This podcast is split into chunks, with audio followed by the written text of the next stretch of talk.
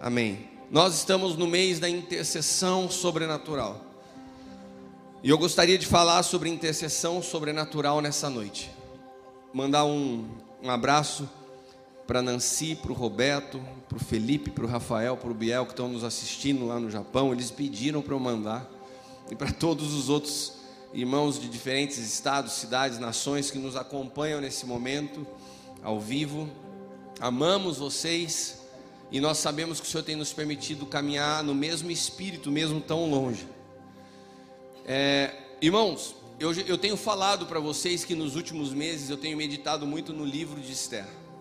O livro de Esther é um livro extremamente profético, é um livro que traz realidades importantes de serem entendidas, princípios e fundamentos muito especiais. O livro de Esther é um livro que retrata duas realidades de duas igrejas diferentes. Esther e Vasti, ali aquelas duas rainhas, elas na verdade são dois símbolos de duas igrejas. Uma igreja que decidiu servir ao rei, uma igreja que decidiu viver para obedecer ao Senhor, e a outra igreja que decidiu viver a partir da sua realização pessoal, para fazer a sua própria vontade.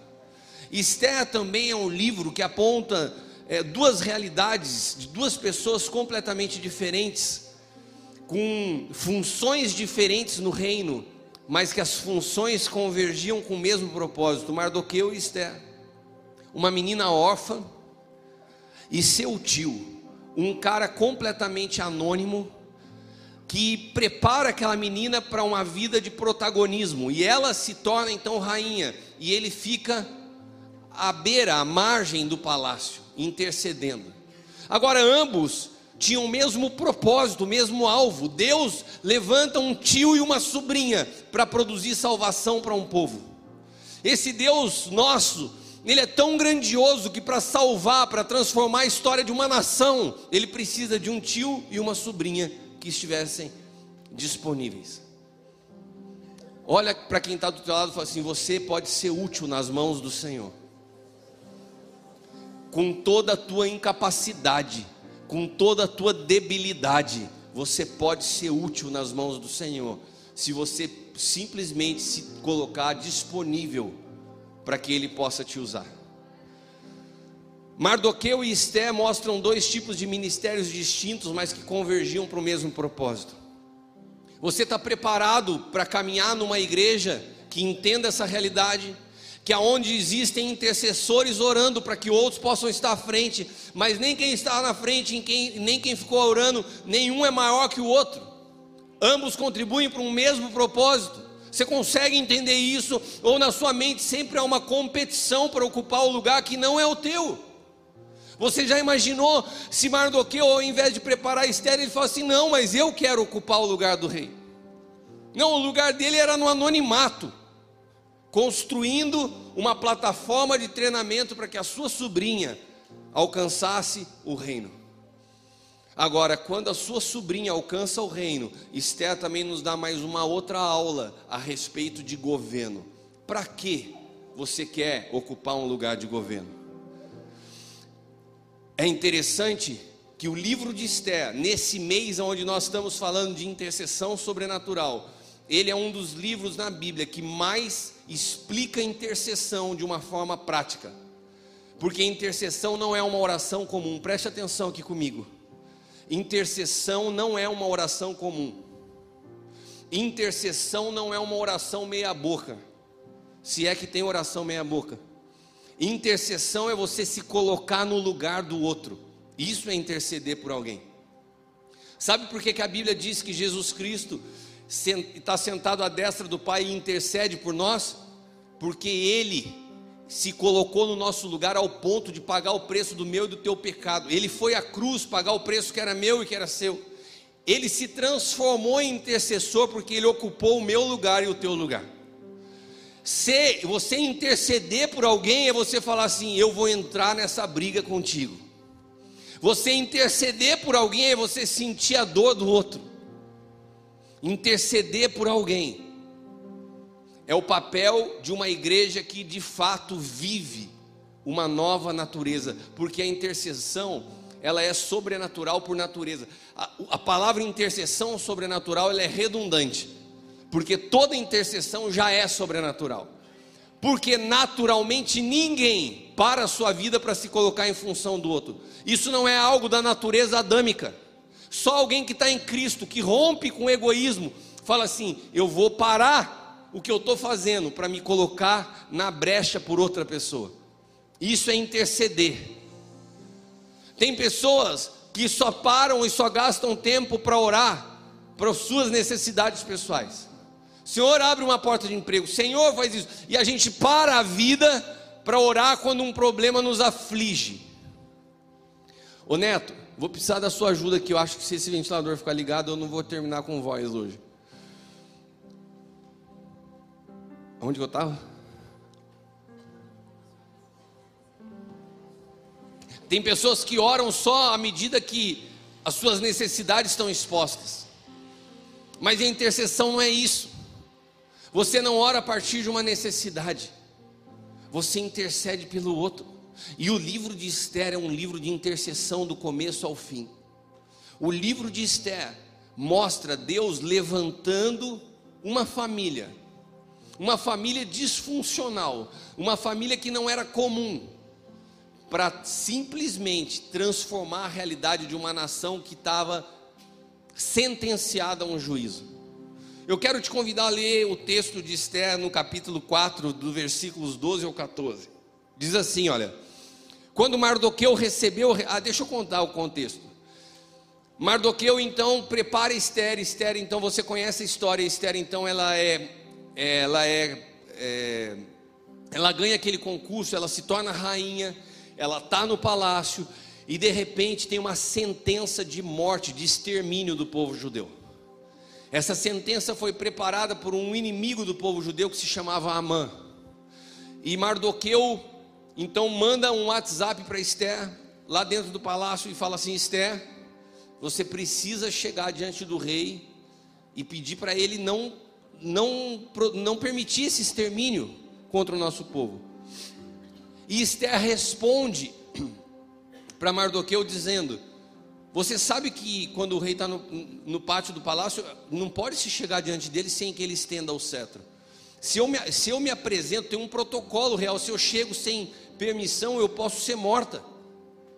E ela, ela como ela ocupava uma, uma posição de rainha, como ela ocupava uma posição de influência, como ela estava num lugar de conforto, como ela ocupava um lugar de prestígio, de reputação, ela falou assim: não, eu não posso, eu estou colocando a minha vida em risco se eu fizer isso.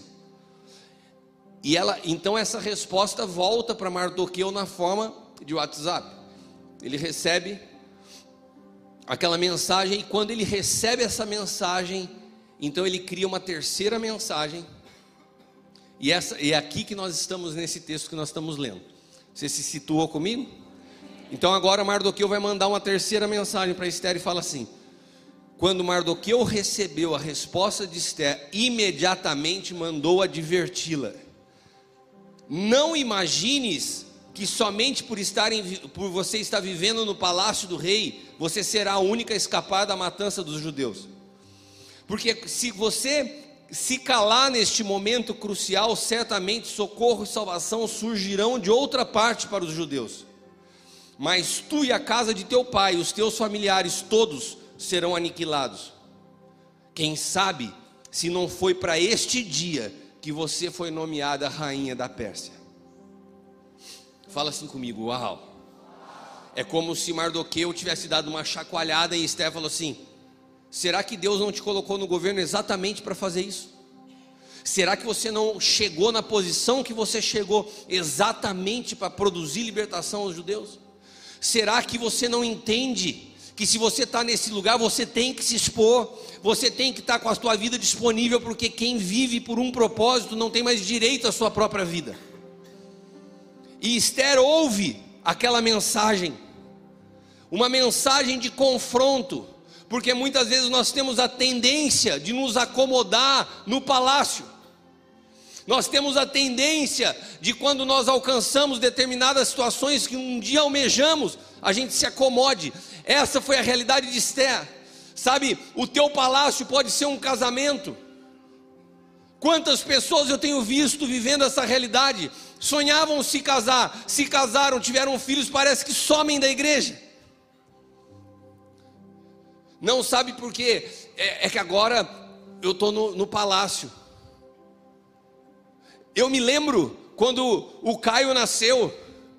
O Caio passava no colo de uma pessoa para outra dentro da igreja. Eu estava pregando, eu não sabia onde estava. A Leila fazendo uma coisa. Os meus filhos foram criados dentro da igreja. Eu não me lembro de faltar culto, porque tinha filho pequeno dentro de casa.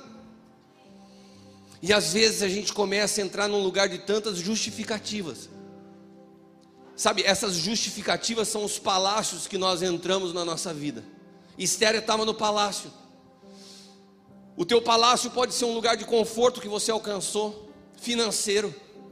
Sabe, enquanto a luta estava comendo, enquanto você fazia parte do povo, você estava aqui, de repente você alcançou o que você queria, daí você entra no palácio, e daí de repente você fala assim: será que eu devo me expor? Nessa situação que Mardoqueu confronta Esther fala assim: peraí, será que, que o que você alcançou você não, você não consegue entender que o que você alcançou não se trata de você, mas você está aí por causa de um povo? Será que você que está aqui não consegue entender que o que Deus faz na sua vida vai muito além de você, mas vai através de um propósito coletivo que Deus quer produzir na minha e na tua vida? Será que você não entende que as tuas vitórias e mesmo as tuas derrotas não tratam de você, mas tratam de algo que Deus está construindo de forma coletiva? Mas como assim? Até as minhas derrotas? Sim, porque as tuas derrotas e a maneira como você responde a elas pode ser uma inspiração para quem está do teu lado. Tem pessoas que podem te olhar no meio de dias difíceis e falar assim: se ele está de pé, eu também posso ficar de pé. Agora, se nós nos calarmos, se nós nos omitimos, se nós não estivermos disponíveis para Deus, certamente Ele levanta outros. Não sou eu que estou falando, o livro de Esther é um livro extremamente profético. Sabe, durante muitos anos eu vi, eu vivenciei no início da minha conversão orações em praça pública para que a igreja ocupasse lugares de, de influência de governo. E a igreja ocupou. Eu me lembro quando o garotinho foi eleito governador do Rio de Janeiro. Eu me lembro quando a bancada evangélica começou a crescer. E nós falávamos assim: nossa, a igreja começou a exercer lugar de influência. Irmãos, mas quando uma pessoa chega num lugar de influência com uma mentalidade egoísta, ela põe tudo a perder. Põe tudo a perder. Porque Deus não nos coloca nesses lugares por causa de nós. Quantos aqui um dia entregaram a sua vida para Jesus e falaram assim: Jesus seja o meu Senhor e meu Salvador? Levante sua mão. Se você não levantou, depois eu oro por você essa noite, irmão. Mas se você entregou, eu quero te dizer uma coisa: você perdeu o direito à sua vida. Você perdeu o direito a uma palavrinha que a gente insiste em falar que é livre-arbítrio. Agora você tem um Senhor, a sua vida foi comprada. Você tem um dono. Você vive para Ele, por Ele e por Ele, e por meio dele são todas as coisas as tuas vitórias, as tuas conquistas, a tua razão de existir não se trata mais de você. Nós corremos o risco de nos acomodar nos palácios da vida e de nos preocupar com a reputação e de nos preocupar se nós vamos de alguma forma colocar em risco aquilo que nós alcançamos. Nós acabamos arrumando desculpas para não nos expormos por causa do conforto do palácio. E nós precisamos entender que esse evangelho raso e egoísta, que só possui dedicação e empenho quando eu quero alcançar algo pessoal, não é o evangelho. O evangelho, ele tem por natureza uma vida coletiva. Sabe por que, eu estou falando disso? Porque intercessão requer de nós compreender que eu vou me colocar, vou colocar minha vida à disposição de outra pessoa. A intercessão é uma oração muito diferente. A intercessão só pode, sabe, qualquer pessoa pode orar, mas interceder só quem nasceu de novo. Orar todo mundo ora, Todo mundo se, se ajoelha diante de Deus quando, quando dá ruim e pede por alguma coisa. Agora, interceder só quem tem uma nova natureza, porque você não vai orar por você, você vai se colocar na brecha, e você vai sentir a dor do outro. Interceder, como eu falei, é sobrenatural por natureza, porque ela requer que a gente venha romper com o egoísmo. Você consegue entender o que eu estou falando? Sabe, eu preparei nessa noite um filme que eu acho que pode ilustrar para você melhor o que é intercessão, de uma forma muito atípica e que pode até chocar alguns religiosos. Mas eu quero que você assista esse filme comigo. Se vocês puderem pedir para apagar as luzes primeiro, apaga a luz aqui da frente para poder ficar todas as luzes aqui, ó. Isso, derruba tudo, mas vamos lá. Se ficar escuro, vai derrubar mesmo, né? Não sei se você entendeu do que se trata o filme. É uma propaganda de cerveja. Primeira propaganda de cerveja que eu vejo que não tem mulher pelada. Uma propaganda de cerveja que fala sobre intercessão profética. Uma propaganda de cerveja que passa o filme inteiro sem falar da cerveja.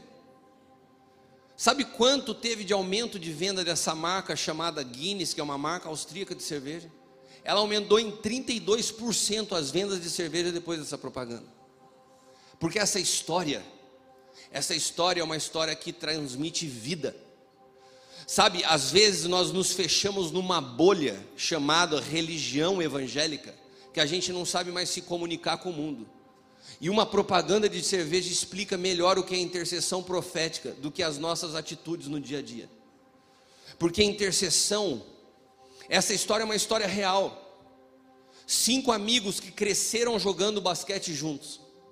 E um deles tem um acidente e se torna paraplégico. Os outros quatro amigos nunca mais jogaram basquete e foram aprender a jogar na cadeira de rodas. E todas as vezes que eles jogam, eles jogam na cadeira de rodas em função do amigo que se acidentou. A Guinness, essa marca de cerveja, descobriu essa história e pediu permissão para filmar eles jogando e transformou isso num comercial de TV. Sabe, quando a Bíblia fala que a criação anseia pela manifestação dos filhos, é o que Mardoqueu falou para o Esther: se você se calar, Deus vai levantar outros. Sabe, quando nós não entendemos como igreja o nosso papel de ser intercessores, Deus grita ao mundo através de uma propaganda de cerveja. Porque quantos de nós será que estamos dispostos a entrar na briga por alguém? Quantos de nós estamos dispostos a interceder ao ponto de mudar nossos hábitos em favor de alguém? Hoje é aniversário do evangelista Alain. Hoje de manhã ele estava ministrando aqui. A gente cantou junto, deu parabéns para ele e eu comecei a contar a minha experiência com Alain. Eu me lembro que eu comecei a pregar aqui na igreja muitos anos, né? A gente está no sonho de Deus desde o início. E daí, todo culto que eu pregava, no final do apelo, tinha um carequinha que vinha à frente. Eu nunca tinha visto aquele cara, mas todo culto que eu pregava, estava ele na frente. De repente eu ia pregar lá em Tremembé. Ué, o carequinha está aqui de novo no apelo. Eu comecei a ver aquela figurinha, estava tava sempre presente. Ia para São José pregar. Ué, não é que esse careca, eu já vi ele antes. E eu comecei a achar estranho. Porque, irmãos, aqueles que não me conhecem, às vezes não me entendem, mas eu sou extremamente tímido. Tenho um, um, um temperamento introspectivo, eu sou fechado. Tenho dificuldade de, de fazer amizade, de me abrir. O púlpito para mim é um milagre por natureza. Falar em público. Eu já falei isso. Em sala de aula, na chamada oral, eu falava Cristiano, para falar presente, eu ficava vermelho de vergonha. Então não é uma coisa natural para mim estar aqui. Muito menos me relacionar. Tem um versículo na Bíblia que fala assim: persegui meus inimigos e os alcancei. O Alain, o Alain ele fez isso ao contrário, ele me perseguiu até me alcançar persegui um amigo. E daí de repente eu saía e ia correr, quando eu vi o Alan estava correndo junto. Eu, na época eu treinava natação, ele começa a nadar junto, ele arrumava maneira de ir aonde eu estava. Ele me tormentou até que ele se tornou meu amigo. Foi uma, uma, uma amizade que não foi construída da noite para o dia. Teve um momento que eu estava passando por uma grande aflição e eu entrei num propósito com Deus que eu pensei que iria durar alguns meses. E Ele falou: Eu vou entrar com você. Durou dois anos. E Ele passou dois anos comigo naquela mesma pegada. A gente orava pelas mesmas coisas, fazia as mesmas coisas. Nos dias que eu tive muita dificuldade, nos dias que Ele chegou, ainda novo, ele passava muita dificuldade e eu, eu ajudei em alguns momentos, mas depois tiveram momentos que eu passei dificuldades onde ele precisou me socorrer demais. Sabe, amizade é você se colocar no lugar do outro, é você saber chorar com alguém que está chorando, é você parar de olhar para os outros a partir de um julgamento superficial falar: por que, que não me cumprimentou? Por trás de cada pessoa tem uma história que está sendo construída. Às vezes você não sabe o que está acontecendo por dentro da pessoa que está do teu lado. Mas a primeira sensação que a gente tem é, nossa, que pessoa estranha. Sabe, eu tenho convicção que dentre tantos motivos pelos quais eu estou de pé até hoje na minha vida, um deles é a intercessão dessa casa. Pessoas que eu nem sei, mas que oraram por mim. Eu fiz isso de manhã quero fazer de novo, eu quero agradecer de púlpito a cada um de vocês que de alguma forma oraram pela minha vida, porque as orações de vocês têm me sustentado. A oração é como a atitude de Mardoqueu, ela não é visível, é um trabalho anônimo, mas tão poderoso como quem é aquele que está na frente. Interceder é sentir a dor do outro. Eu tive experiências que me marcaram profundamente de pessoas que intercederam de forma prática, como esse jogo de cadeira de rodas. Eu me lembro o dia que eu tive que fechar o escritório. Eu me lembro do Walter, marido da Dani, entrando no escritório sem falar uma palavra, porque ele, eu olhava para a cara dele e ele sentia a dor que eu estava sentindo. Desmontando cada móvel, tirando e encaixotando cada coisa. Mudo, a gente passava, cruzava um com o outro no corredor em silêncio, fechando aquela, aquele ciclo tão difícil. Eu sei o que é esse jogo de basquete para esses caras porque eu tive pessoas jogando basquete comigo quando eu me acidentei. Eu sei o que é intercessão, porque eu tive pessoas intercedendo por mim nos dias mais difíceis da minha história. Intercessão não é um tapinha nas costas que você fala, ó, oh, estamos junto. Intercessão não é falar assim, ó, oh, conta comigo. Ó, oh, ora por mim aí. Não. A intercessão é um lugar muito mais profundo, onde você sente a dor do outro onde você se preocupa com o outro, onde você abraça uma causa. Sabe, essa casa é uma casa com tanta visão, com tanta promessa, e às vezes a falta de compreensão do que é intercessão não nos faz abraçar isso. Não nos faz, porque a gente pensa assim, mas não é meu. Não, intercessão é entender que você abraça o que não é seu como se fosse.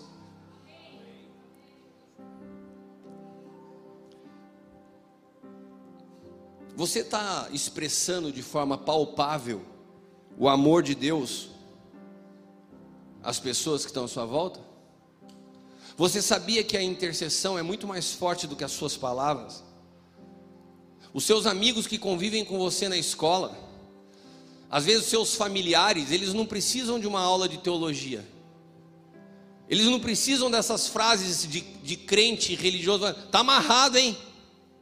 Isso aí não é de Deus, não, você vai para o inferno. Não, eles não precisam disso. Às vezes, uma expressão do tipo: Olha, eu vou estar intercedendo por essa sua situação, é mais forte do que você ficar endemonizando tudo na vida das pessoas que estão à sua volta. Qual a voz de Deus que o mundo tem recebido a partir de nós? Qual a imagem de Cristo que as pessoas que convivem com você têm a partir daquilo que você se relaciona no dia a dia?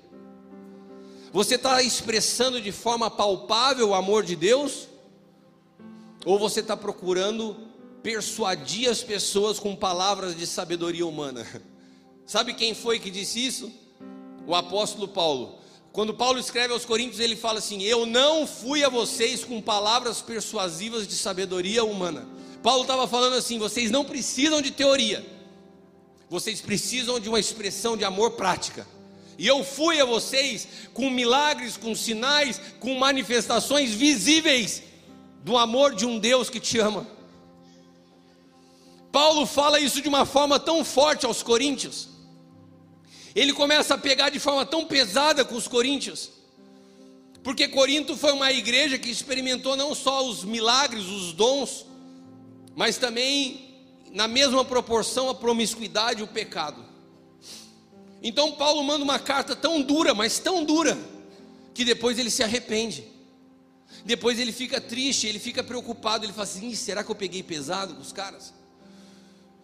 E daí ele manda Tito para checar como tinha sido a reação dos coríntios à carta que ele tinha enviado. E ele marca de se encontrar com Tito em Troade. Ele falou assim: Eu vou para Troade, você vai lá e me, me comunica como que foi a reação dos coríntios à carta, porque eu estou muito preocupado em como eles reagiram. Irmãos, aqui Paulo está falando o making off do ministério. O que acontece nos bastidores de um pregador? Quantas vezes nós saímos do púlpito com essa mesma reflexão? Nossa Senhor, será que eu peguei pesado? Será que eu usei a palavra correta? Será que isso produziu edificação? Porque eu não posso falar por todos, mas eu posso falar daquilo que eu sinto. Todas as vezes que eu venho aqui, para mim é, é, expor a minha vida. Para mim a, a responsabilidade é de entregar tudo. É de manifestar o amor que eu sinto pelas vidas das pessoas que estão à minha volta. E quando eu sinto que eu não fui efetivo com isso, eu também me culpo. Assim como Paulo, eu também fico preocupado e fico angustiado. Mas essa angústia de Paulo, ela tomou uma proporção que o atrapalhou em perceber o que Deus queria fazer na vida dele em Trode, porque quando ele chega em Trode, ele chega tão angustiado, querendo saber do que tinha acontecido em Corinto. E ele vai relatando toda essa história na Bíblia, é tão interessante. E quando você vai para 2 Coríntios capítulo 2, versículos 12 e 13, ele fala assim: Ora, quando eu cheguei a Troade para pregar o Evangelho de Cristo, e abrindo-se uma porta no Senhor, eu não tive descanso no meu espírito, porque não achei ali meu irmão Tito, mas despedindo-me deles, parti para a Macedônia. Sabe o que, que Paulo está falando aqui? Ele foi para Troade. Quantos aqui já oraram? Deus abre uma porta para mim, levanta sua mão. Eu também. E Paulo está falando aqui: eu cheguei em Trode e Deus abriu uma porta para mim. Quantos falarem assim, glória a Deus, abriu a porta? Paulo não falou glória a Deus. Paulo, Paulo ficou com a porta aberta, ofuscada, porque ele estava angustiado, preocupado com quem ele amava. Eu não sei se você está entendendo o que eu estou querendo te dizer, mas Deus falou comigo sobre isso a semana passada. Depois da pandemia, eu voltei de novo ao ritmo de sair, de estar ministrando, principalmente nas igrejas que caminham conosco, dos filhos espirituais. E a semana passada, é, eu tive com o pessoal que caminha com a gente em aliança na mesa da Missão Sudeste, lá em São José do Rio Preto. E eu peguei o avião aqui de Taubaté, e quando eu chego em São José do Rio Preto, meu coração fica angustiado porque eu recebo, eu tinha tido a notícia que a minha mãe tinha sofrido um acidente e iria passar por uma cirurgia no fêmur. E quando eu me peguei lá e tudo acontecendo aqui, minha mãe não tinha plano médico, nós não sabíamos como ela ia passar pela cirurgia, como as coisas iam acontecer. E eu pensei por muitas vezes em pegar o avião de volta e vir para Taubaté. E eu ficava dentro de mim assim: eu preciso estar lá, eu não devia estar aqui, eu preciso estar lá, eu não devia estar aqui. Até que o Senhor falou ao meu espírito: aquieta-te. Para de querer ser Deus na vida dos teus pais. E o Senhor falou assim para mim: enquanto você não souber entregar na mim as pessoas que você ama, você não vai estar livre para poder te usar. Meu coração se aquietou. E eu comecei a entender que, na verdade, a nossa angústia vem da falta de fé nas nossas próprias intercessões. Porque se eu intercedo pela minha mãe, eu estou simplesmente colocando ela nas mãos daquele que pode resolver tudo que eu não poderia. se eu creio de fato que a intercessão é sobrenatural, eu falo, Senhor, a porta se abriu aqui para mim, eu sei que o Senhor me quer aqui, eu não tenho como resolver o que está acontecendo lá, mas está nas tuas mãos e eu confio que o Senhor vai cuidar. E a paz de Cristo, que excede o entendimento, guarda o meu coração, para que eu não seja preso ou escravo das minhas próprias emoções. E esse processo não durou um dia, esse processo foi acontecendo ao longo dos dias que eu estive lá. Mas quando chegou o último dia de ministração e eu vi com os meus olhos tudo que Deus fez naquele lugar. Cada aconselhamento, cada palavra. Quando acabou, o Senhor me disse: Você entendeu porque eu te queria aqui. Você entendeu porque era necessário você aqui. E quando terminou tudo, eu voltaria na segunda-feira, eu recebo a notícia: a cirurgia da sua mãe já está marcada. Mais rápido do que se fosse num plano médico com os melhores médicos, o melhor atendimento. Quem aqui tem médico que te atende a tua mãe com tanto amor que dá beijinho na testa e fala vai dar tudo certo? Doutor Felipe recebeu minha mãe assim. Sabe quando quando você não pode, Deus levanta pessoas para fazer por você o que você não consegue.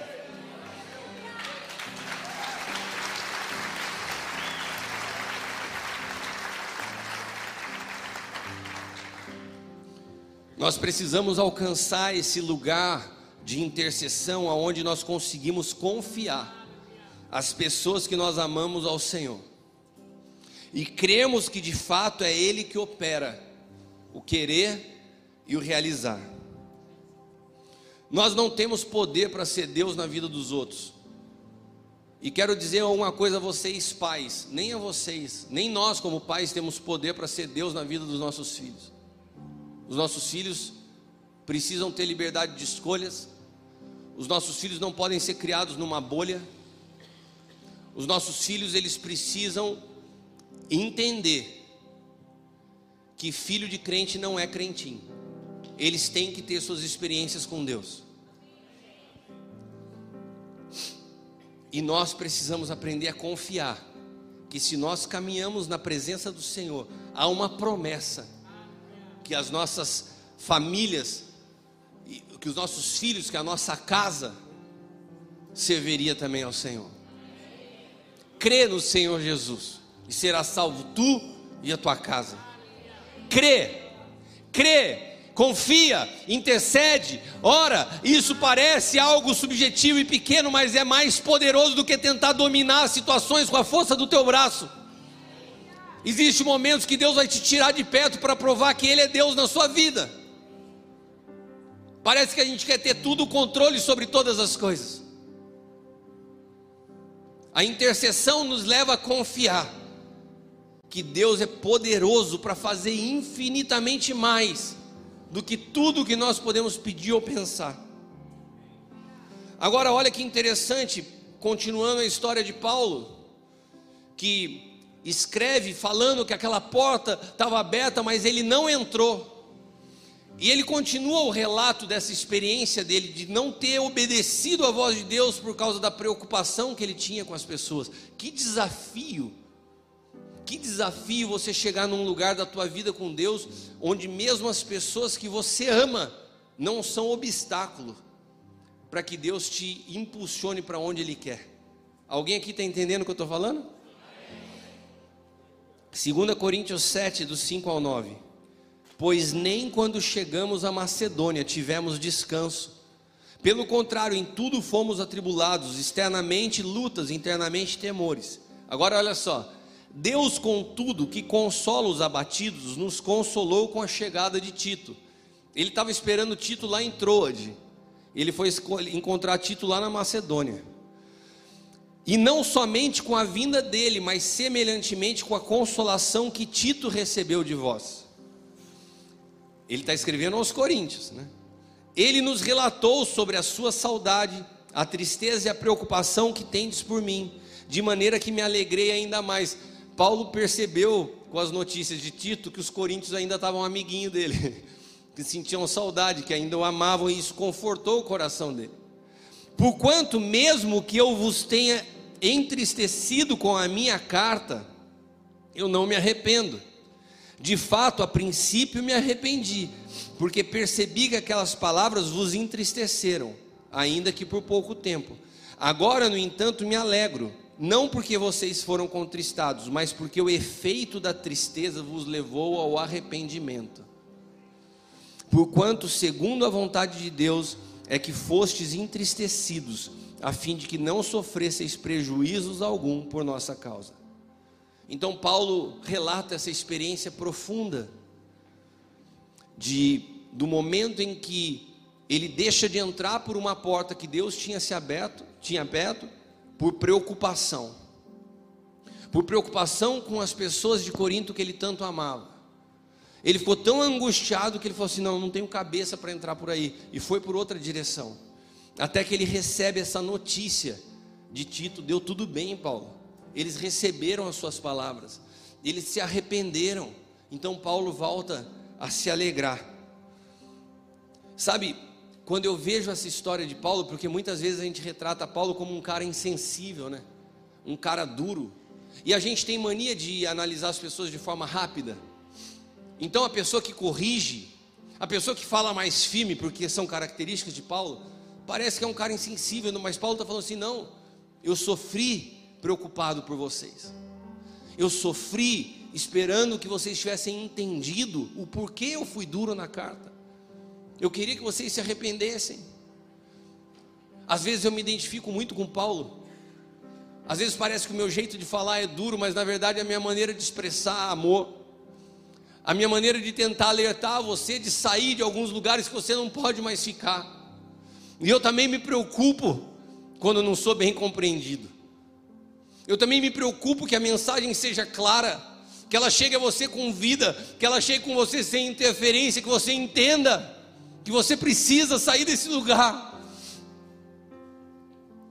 Que você precisa entender e valorizar o que Deus tem feito na tua vida. Muitos de nós estamos aqui, mas não temos a dimensão nem perto do que é fazer parte do sonho de Deus quer fazer parte de uma casa que tem intercedido pela tua vida e pela tua família durante todos esses anos. Vocês não são um bando, cada um de vocês nesse lugar é tratado de forma individual. Eu fico impressionado em ver o apóstolo Ele conhece cada um pelo nome. Ele sabe se você faltou, ele sabe se você está bem, porque como um pai se importa e se preocupa. Qual a nossa reação a tudo isso? Como nós reagimos a tudo isso?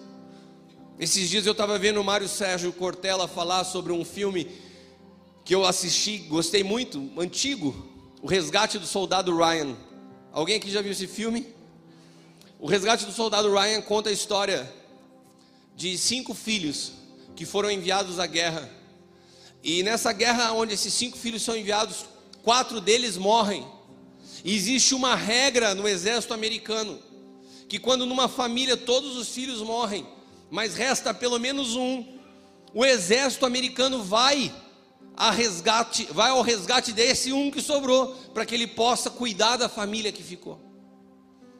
E o filme começa com a mãe do Ryan recebendo a notícia que todos os seus filhos morreram, menos o Ryan. O filme começa com isso. E aquela mulher chorando recebe a notícia do exército americano: Nós estamos enviando uma tropa para resgatar o único que ficou. E daí de repente vai uma tropa capitaneada pelo Tom Hanks. Tom Hanks é o capitão, é o ator que faz o capitão do filme, que vai liderar a tropa para resgatar no meio, para achar no meio da guerra o Ryan e até ele resgatar ele trazer de volta para a mãe.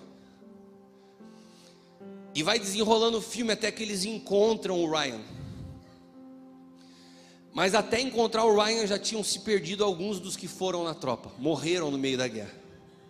E quando eles chegam diante do Ryan, ele começa a resistir e fala assim: Não, eu não quero ir, eu quero ficar para combate. Daí o capitão começa a ficar bravo: Cara, você não está entendendo. A gente saiu de lá, estamos colocando a nossa vida em risco para te resgatar. Você tem que ir embora com a gente. Não, eu vou ficar e vou lutar. Não, cara, sua mãe ficou lá, todos os teus irmãos morreram. Você tem que ir com a gente e começam a ficar irritado com o cara. Você não está entendendo? Está todo mundo aqui dando a vida por você. Você tem que ir embora com a gente. E fica aquela discussão que você vai ver no filme, você vai ficando com raiva do Ryan. Ô moleque, larga a mão de ser teimoso vai embora. Até que vai todo mundo morrendo da tropa. E tem um momento que o capitão, o Tom Hanks, entra na frente de um tanque de combate e é atingido. E quando o Ryan vê o capitão que foi para resgatá-lo morrendo, daí eu acho que cai a ficha. Daí eu acho que ele desperta. Daí ele começa a ver o preço que estava sendo pago pela vida dele. Aquele capitão que partiu lá dos Estados Unidos para no meio da guerra para resgatá-lo estava morrendo por causa dele. E daí ele vai desesperado, correndo em direção ao capitão. Quando ele chega perto, o capitão segura ele pelo colarinho e fala uma frase: Faça valer a pena.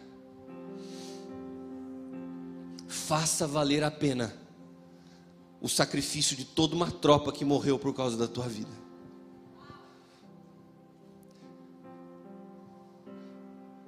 Tem algumas traduções de legendas em português que vinha faça por merecer. Faça por merecer. Quando eu ouvi isso, eu pensei assim, essa frase parece meio antagônica à graça, né? Essa frase parece meio que não se encaixa dentro de uma realidade de um novo pacto, onde nós recebemos tudo de graça. Mas na verdade ela tem tudo a ver, porque a graça não é porque ela é de graça que ela não custou um alto preço. A graça que você recebe de graça teve um preço pago que muitas vezes nem eu nem você estamos sabendo valorizar. Aquele rapaz não estava conseguindo ter a dimensão do que era a vida de tantas pessoas ali que estavam sendo expostas por causa dele. Assim como nós às vezes não temos a dimensão do que acontece em termos de guerra no espírito de intercessão, de oração pela tua vida, pela tua família, pelos teus filhos neste lugar. Quantos sonhos, quantas palavras proféticas, quantas movimentações, quantas reuniões de preocupação de ministros para cuidar da vida de cada um de vocês. Sabe, tem hora que dá vontade de pegar você pelo colarinho e fazer assim. Faça por merecer, cabeça dura. Acorda. Tem um povo que te ama. A correção não é para o teu mal, é para o teu bem. Acorda. Nós estamos tirando você da morte para a vida. Nós estamos te resgatando de um lugar para te posicionar em outro. Nós queremos o teu bem, não o teu mal. A nossa forma de viver a maneira como nós vivemos pode expressar honra e gratidão ou descaso. O que você vive expressa o quê? A maneira como você, filho, vive expressa o que aos teus pais? A maneira você que é filho nessa casa expressa o que ao pai dessa casa? A maneira como nós vivemos expressa o que ao nosso pai que enviou o seu filho para nos resgatar? o teu tipo de vida, o teu comportamento, faz por merecer, expressa honra, ou muitas vezes é um descaso. Está tudo bem, deixa eu aqui. A nossa forma de viver expressa algo. Sabe, o filme acaba e no final da sua vida, o Ryan já mais velho, um senhor de idade, aquele menino que foi resgatado da guerra por um capitão ainda jovem, mas ele, ele já era um menino, já era um, um senhor de idade. Aparece ele na frente do túmulo do capitão. E ele vai lá e você olha no fundo, está toda a sua família, sua esposa, seus filhos, seus netos.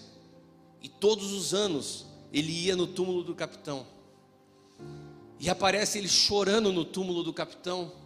E ele faz assim, para o túmulo do capitão, faz continência. E ele sai e a sua esposa se distancia dos filhos, dos netos, vem ao encontro dele e abraça ele chorando.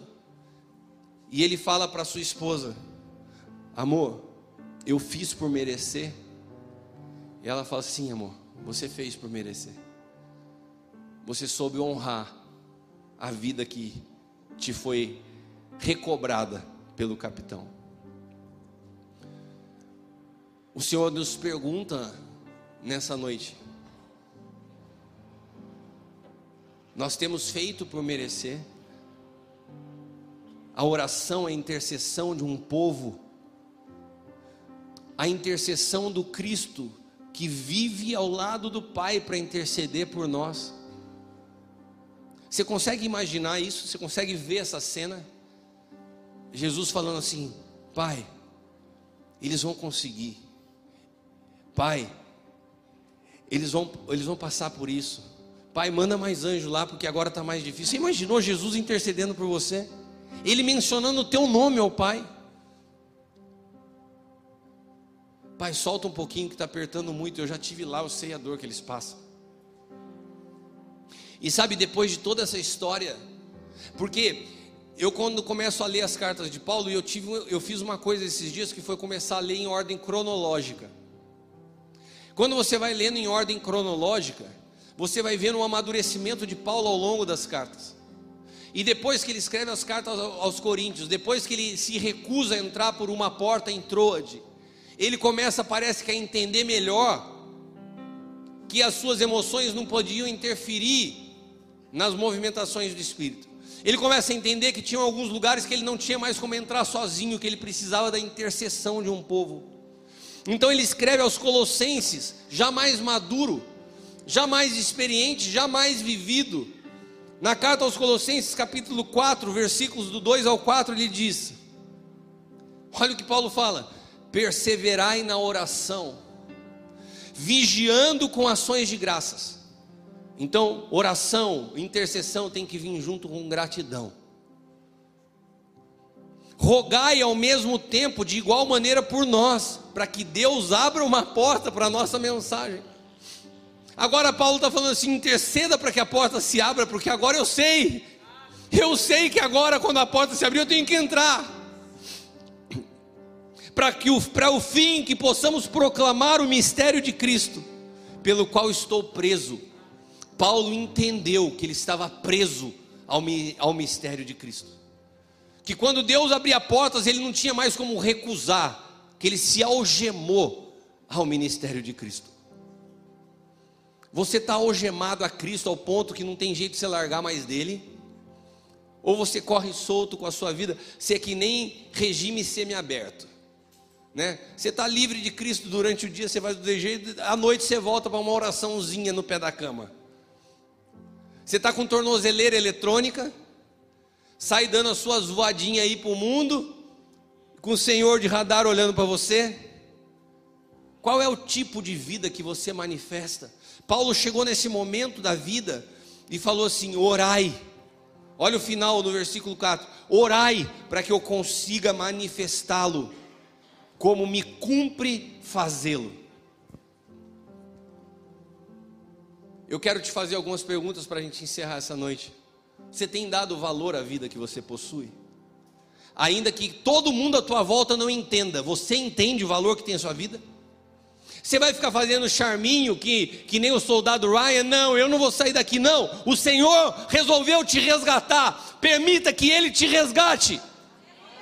Ah, mas enquanto não for meu papai e minha mamãe, não, ele escolheu você. Permita que ele te resgate. E dos teus cuida o Senhor. Você tem demonstrado gratidão a Deus pela tua existência? Você tem demonstrado gratidão a Deus pelas pessoas que Ele colocou para cuidar de você? Você tem demonstrado gratidão a Deus pelas pessoas que intercedem por você? Você é alguém que luta pelos outros, que luta por um propósito, ou você luta simplesmente para alcançar os seus objetivos pessoais? Quantos de nós aqui só estamos de pé devido à intercessão de alguém? Quantos filhos não pereceram por causa da oração das suas mães? Quantos casamentos não se acabaram porque um dos cônjuges resolveu colocar o seu joelho no chão e orar, para ter misericórdia e compaixão, e investir num casamento que estava fracassado. Será que nós temos honrado as orações que recebemos? Hoje eu quero te convidar a sair dessa posição de vítima para uma posição de vencedor. Sair da passividade para ação de quem pede para a posição de quem tem algo para dar. De você sair da posição de alvo da intercessão para se tornar um intercessor. Quantos aqui querem sair dessa posição? Ah, eu sou alvo da oração de alguém. E se torna. Não, agora eu sou alguém que oro pelos alvos dos outros. Eu quero sair dessa. Eu quero entrar num lugar de maturidade, de interceder. Eu quero deixar de lado os palácios que me acomodaram. Os palácios da conquista pessoal, os palácios da acomodação, os palácios de situações que eu alcancei que me trouxeram conforto e refrigério. Quantos aqui querem permitir que o Espírito Santo te sopre e te conduza do jeito que ele quiser? Do jeito que ele quiser. E isso muitas vezes vai requerer de você sacrifício, de obedecer a voz de Deus, pode deixar de lado algumas pessoas que você ama. Obedecer a Deus pode fazer com que você tenha que romper alguns relacionamentos. Obedecer a Deus vai requerer muitas vezes que você esteja longe de momentos importantes na vida de pessoas importantes. Mas o Senhor nos chamou para aquilo que é o mais importante, estamos disponíveis ao seu chamado. Quantos aqui querem se transformar num intercessor sobrenatural? Se coloque de pé nessa noite.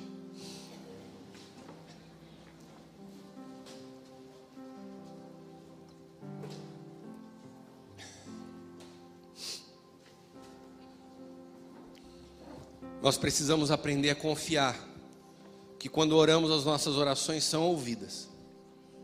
Que muitas vezes você não vai conseguir resolver, mas a sua oração é suficiente. Que muitas vezes você não vai conseguir estar perto, mas que a intercessão é poderosa para fazer o que você não pode fazer. E isso tem que descansar o teu coração. Isso tem que te trazer paz. Nós não somos pessoas que vivemos aflitos preocupados, ansiosos, angustiados. Não! O Senhor nos chamou para uma vida de paz. Você que quer entrar nesse lugar de paz, aonde a tua oração te traga paz, onde você interceder te traga a convicção que Deus está te ouvindo e que Ele vai te responder. Quantos querem de fazer desse mês um mês profético de mudança? Você passar a valorizar a ter disposição para se colocar do lado de alguém, a lutar por alguém. Sabe por quê? Quando nós começamos a, a lutar pelos outros, muitos dos nossos problemas vão sendo resolvidos no meio da trajetória, você nem vê. Tira um pouco o foco do teu problema e se levanta como intercessor, um intercessor por essa casa, um intercessor pela vida das pessoas que estão aqui, um intercessor pelos ministros um intercessor por esse ano tão importante nas nossas, na nossa nação dessas eleições, um intercessor pelos governantes. Há tantos motivos para nós intercedermos. Quantos querem de fato isso? Se você deseja, eu quero orar por você para que essa transformação ocorra na tua vida. Se você quiser sair do teu lugar, vem aqui à frente, nós vamos orar. Eu queria nessa noite a gente começar de forma diferente se é para que nós nos transformemos em intercessores antes de eu orar por vocês, eu quero que nesse momento você pense em alguém e você comece a orar agora por essa pessoa. Peça para Deus fazer você sentir a dor dela. Intercede por alguém agora. Intercede pela vida de alguém agora, mas, mas coloca a tua vida nessa oração. Aprenda a orar como se fosse para você. Intercede por alguém agora com toda a tua força diante do Senhor clama ao Senhor por a vida de alguém, fala: Senhor, me faz sentir a dor do meu irmão, da minha irmã. Em nome de Jesus, comece a orar, ore. Senhor, eu quero agora interceder por cada um dos meus irmãos que estão aqui. Pai amado, aqueles que estão angustiados e preocupados por alguém. Senhor, que eles aprendam a confiar ao Senhor nas orações e que nós possamos experimentar de forma poderosa essa paz, essa paz que guarda os corações na medida que oramos. Eu oro por cada familiar. Eu oro por cada filho, por cada marido, por cada esposa. Eu oro por cada situação que hoje está diante dessas pessoas e que muitas vezes tem afligido seus corações. Pai amado, que esse mês seja um mês onde possamos ver respostas, aonde a sua igreja se levanta em oração e que as orações desse lugar subam como incenso agradável a Ti e que o Senhor derrame, Pai amado, respostas de forma poderosa sobre cada pessoa aqui, Pai, sobre cada família, sobre cada situação e que nós possamos a partir desse momento aprender na prática o poder da intercessão. Que esse filme que assistimos hoje daqueles quatro amigos que decidiram mudar a sua vida em função daquele que se acidentou. Isso fique registrado na nossa memória como um símbolo do que é intercessão. Se colocar, se colocar na dor de alguém, viver, Pai amado, em função da dor do outro, ao ponto de demonstrar empatia, amor, que nós possamos ser a boca de Deus para as pessoas que estão à nossa volta que nós possamos expressar mais amor do que juízo, que possamos, Pai amado, demonstrar com mais leveza o Evangelho, através de atitudes que demonstrem teu poder, tua presença e tua vida, que nós possamos aprender o que o apóstolo Paulo aprendeu, que não se trata de palavras de sabedoria, de eloquência humana, mas se trata de demonstração de amor e de vida e de poder pelo Espírito Santo que nós possamos, Pai amado, ser levantados a um lugar de intercessão, que traga paz aos nossos corações, mas que traga liberdade para que possamos fluir para onde o Senhor nos envia. Que o Senhor nos liberte das nossas emoções, que nós não sejamos escravos das nossas preocupações, que ninguém seja paralisado na vida em função dos seus problemas mas que nós possamos fazer as nossas necessidades conhecidas diante do Senhor, como disse Pedro, lançando sobre ti toda a nossa ansiedade, porque o Senhor tem cuidado de nós. Eu queria agora que você colocasse tudo que te dá ansiedade nas suas mãos, levante suas mãos assim, ó, e comece a apresentar ao Senhor tudo que tem te trazido ansiedade, tudo aquilo que te aflige, tudo aquilo que te preocupa. Coloca nas tuas mãos assim, como que se você estivesse segurando na tua mão. Coloca a tua ansiedade e dá nome a ela. Dá nome a ela. Falta de emprego, casamento, filho. Dá nome àquilo que te preocupa. Dá nome àquilo que você teme. Põe na tua mão. Eu vou ler para você o que Pedro disse. Lançando sobre ele toda a tua ansiedade porque Ele tem cuidado de vós. Eu vou contar até três e você vai jogar tudo que está nas tuas mãos aos pés do Senhor. Amém? Lança sobre Ele e vai embora sem isso aqui nessa noite. Você vai deixar na, nesse lugar toda a tua ansiedade e vai confiar que o Senhor é poderoso para cuidar de você, cuidar daquilo que te, você ama, assim como Ele cuidou de uma forma tão preciosa da minha mãe nesses dias quando eu estava longe, quando eu não podia fazer nada. Tome agora, põe nas tuas mãos.